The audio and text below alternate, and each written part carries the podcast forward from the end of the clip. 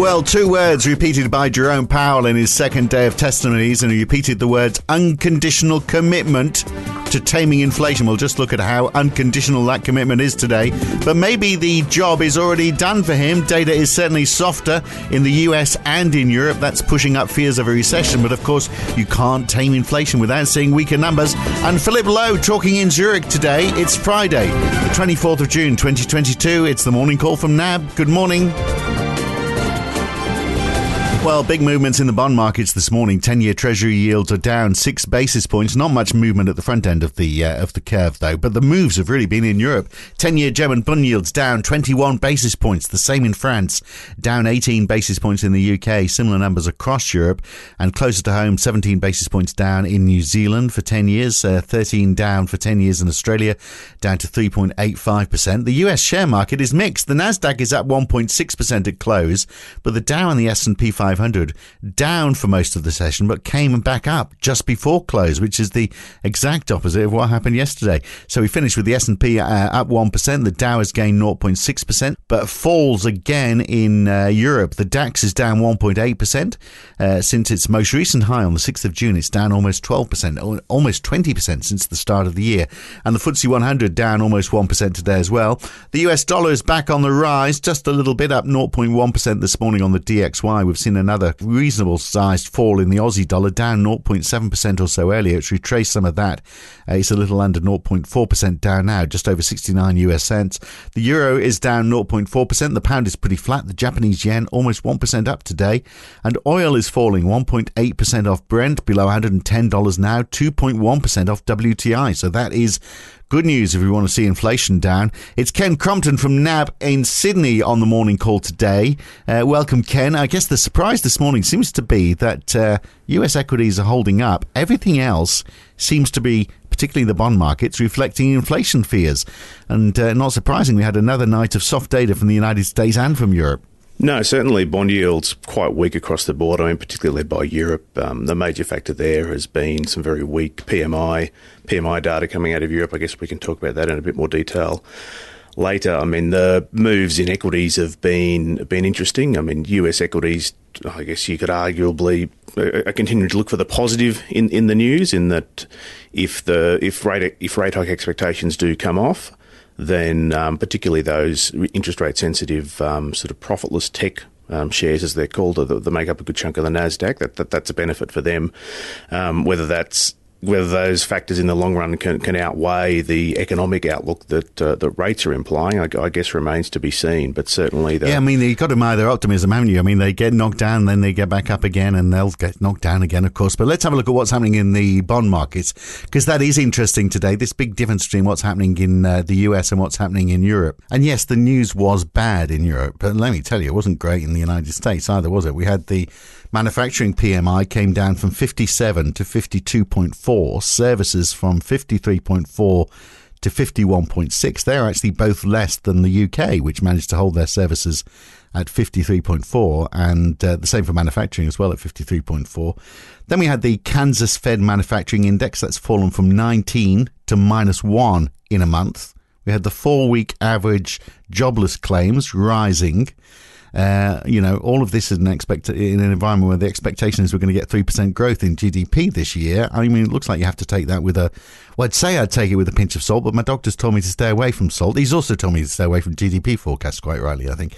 Uh, but look, you know, we've got softer de- uh, data and uh, and more fears of a of a recession. They seem to be heightening by by the day.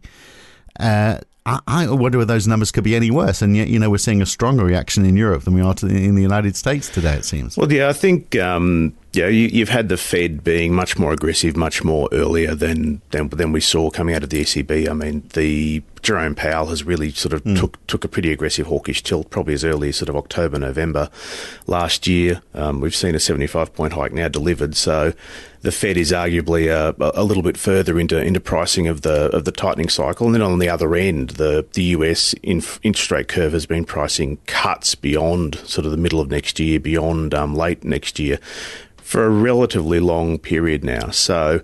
Um, so the, the, there's sort of been that sort of little bit of cynicism starting to be built into the bond curve for a while. Whereas if you compare that to Europe, meaningful rate hikes weren't even being priced there probably in, until a couple of months ago, and the ECB has sort of been been mm. egging that on a little bit. So there's sort of slightly different stages of the cycle. So I think that, is, that does help explain a little bit why you've seen a, a more aggressive reaction to. Um, to the data in Europe overnight. And I mean, we also saw some headlines out early in the session with regards to gas supplies through the Nord Stream pipeline. I mean, the, the, the constraints on that yes. were have, have, been in place for a little while, all the reduced flow from Russia.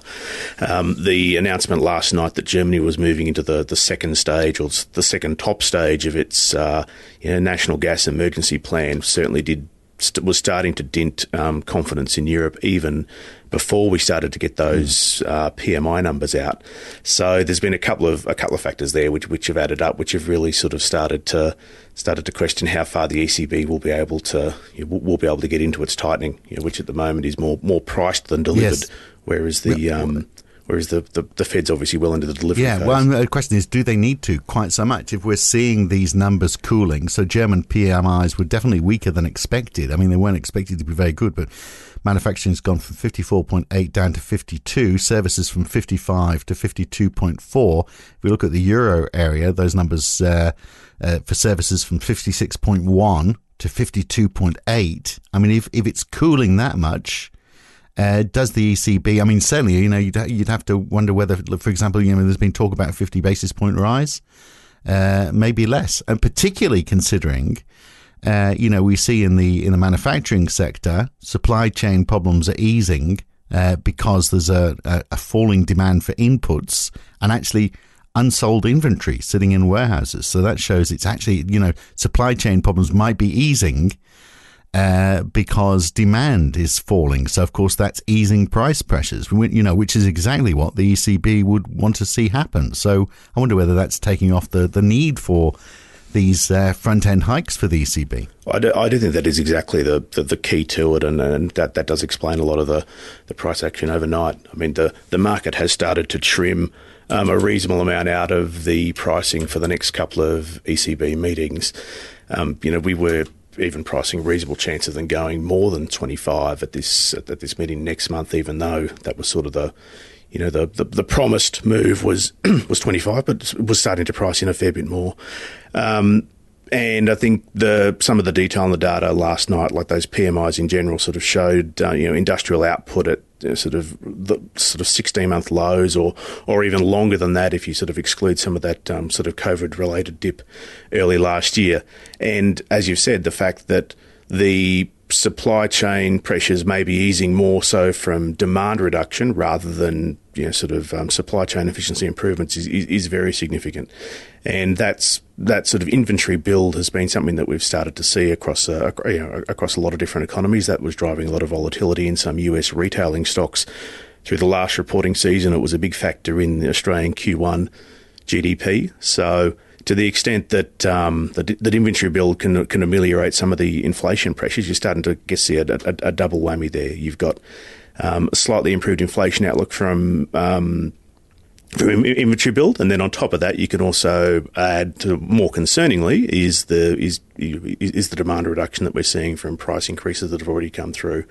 So both of those are factors that are going to reduce the amount right. that central banks need to do. But you can't fix this without. I mean, you, we we say demand de- demand destruction is is a bad thing, but you can't fix this without cutting demand. You've got to get demand and supply closer. You know, this is what Gavin and I were talking about yesterday. So you've got to have some bad news, haven't you? It's sort of, sort of like everyone's looking for this uh, this magic solution where we don't see demand for, but we somehow you know push up interest rates and uh, inflation goes away. Yes. I mean, there's got to be a bit of hurt in it, and that's I mean, back to the United States. There, there was Jerome Powell. Uh, he didn't use these words in front of the the Senate committee, but he did in front of the House. He's used them before. Unconditional commitment to fight inflation. These are fighting words, aren't they?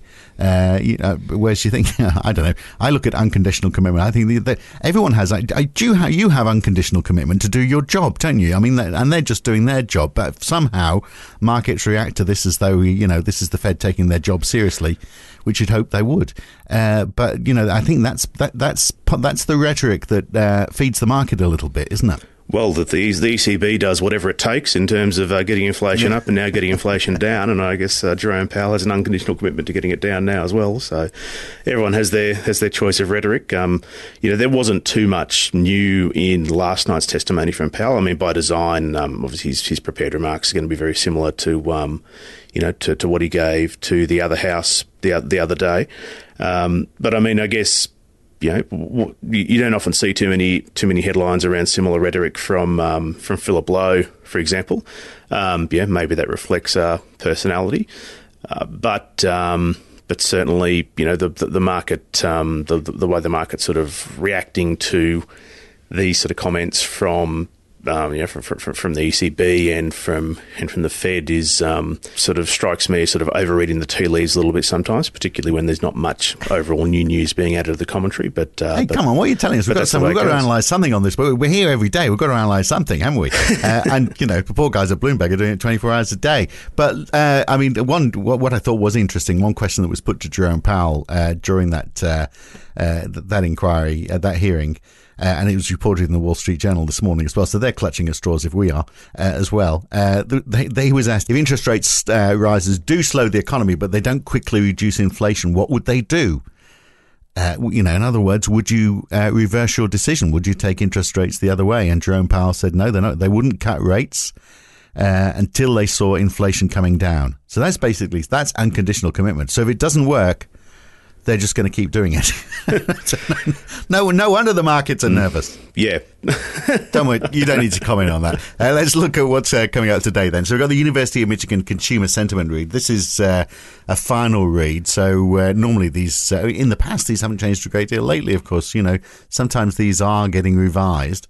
If they revise the inflation expectations up from uh, from from the original read, then that'll be a bit of a concern. And then we get German IFO business numbers as well. We get retail sales for the UK for May and UK consumer confidence as well. So a few interesting numbers there.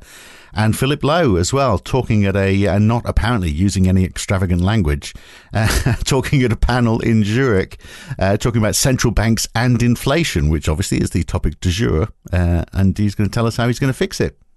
Yeah, once again, a, day of mostly mostly survey data coming out. Very little in this time zone. I think the you know the, the final read on the University of Michigan will be interesting because that if there is a if there is any revisions there because that really was what helped contribute to the Fed sort of making that very late shift to a 75 basis point move a couple of months ago. Um, yeah, we've seen a lot of a lot of survey data out of out of Europe and Germany already. So, um, how much um, sort of extra extra momentum and, and, any more can add to that, and, and, and, what that can do with you know, with taking so much out of ECB pricing this week already will uh, will will remain to be seen. Um, I guess what I'll be interested to, to look at from a bond market perspective today will be the the extent to which to which this sort of rally can continue in this time zone.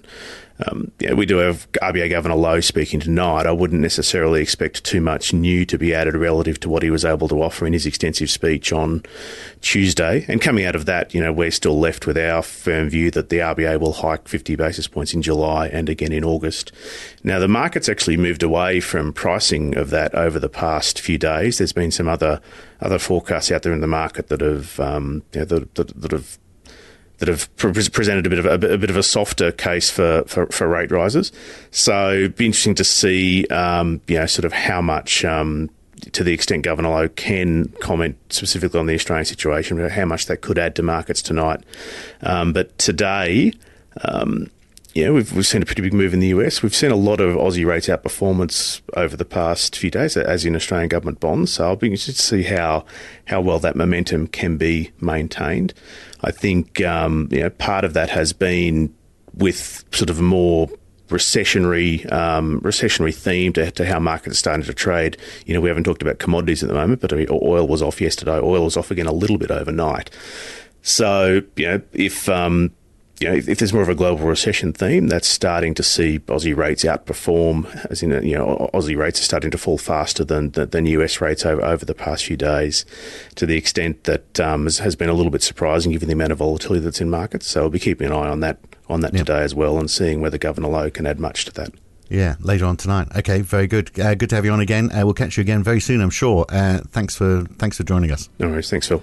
There we are. That's Ken. I'm Phil Dobbie. I'm back again on Monday morning with another edition of the Morning Call. Have a terrific weekend. See you next week.